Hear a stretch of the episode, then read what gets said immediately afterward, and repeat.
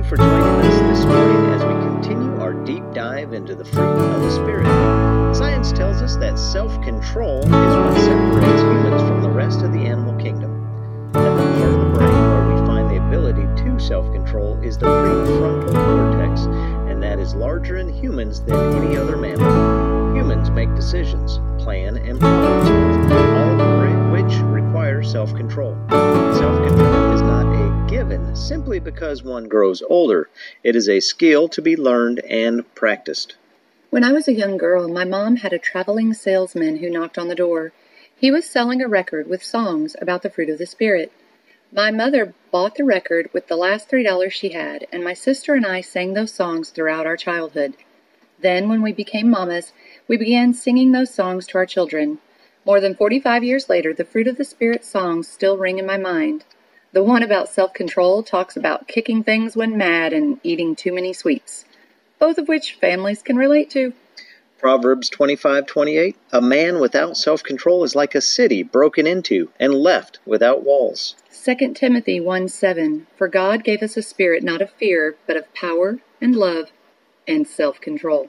Titus 2:12 God's grace trains us to renounce ungodliness and worldly passions and to live self-controlled, upright and godly lives in the present age. Please note, parents, that each of the major points we will share next have to be broken down further for the kiddos. We'll get the ball rolling here, but remember not to just state a point and expect your kids to fully grasp the concept. Shift your perspective. We parents may need to shift how we see things, such as doing the dishes or mowing the lawn. If we are always complaining about the, these necessary tasks, we are less likely to structure our time toward doing them and thus less likely to exercise self control in order to get them done. If we rethink about the tasks, about the joy of playing in the yard with neighbor friends, or the fun of getting to bake cookies once the counters are clean, we can use shifting our perspective to gain better self control of our thoughts, feelings, and actions. Avoid temptations. When families are working through building self control, we must look honestly at what tempts each of us. If your children fight every time your family goes on a long trip, then getting to the root of the temptation is necessary, since avoiding the long trip may not be possible. But avoiding the arguments over which song, game, movie gets played could be avoided by setting up a schedule or rotation long before the trip begins. In another example, if your family has a tendency to overeat at certain get togethers, you may need to avoid buying too many desserts or snack foods to begin with. Focus on one issue at a time. Just as 2 Peter 1 5 through 8 tells us, if we have gifts and they are increasing, then we are useful to the kingdom of God. We cannot, however, overwhelm the whole family by harping on every little issue of self control.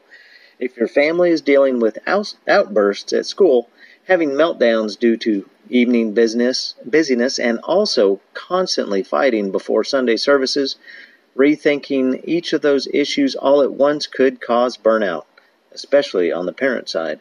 But if you choose one of those set of circumstances, evaluate what the push button causes are, and then you can give your energy in those moments, correcting your and your child's self control.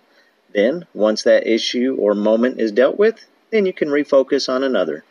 Learn to delay gratification.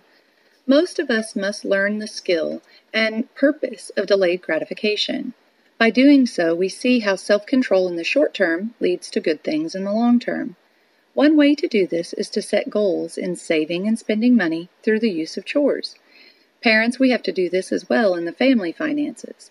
Another way for a family to build self control by managing delayed gratification is to let the kids learn from their mistakes. Don't create artificial consequences all the time, nor save them from bad consequences all the time. Pray about the balance you need to find for each child you influence. Finally, set good habits. Self control is not about willpower, it's about drawing closer to God, listening to the prompting of the Holy Spirit, discipline to apply what we learn. Having good habits of Bible reading, using respectful tones when talking, and doing daily needs on a routine basis all help to ease the brain's overload and give us space to breathe deeply and conquer some of the tougher stuff. May God bless your family as you work on this aspect of of the Holy Spirit. Be blessed.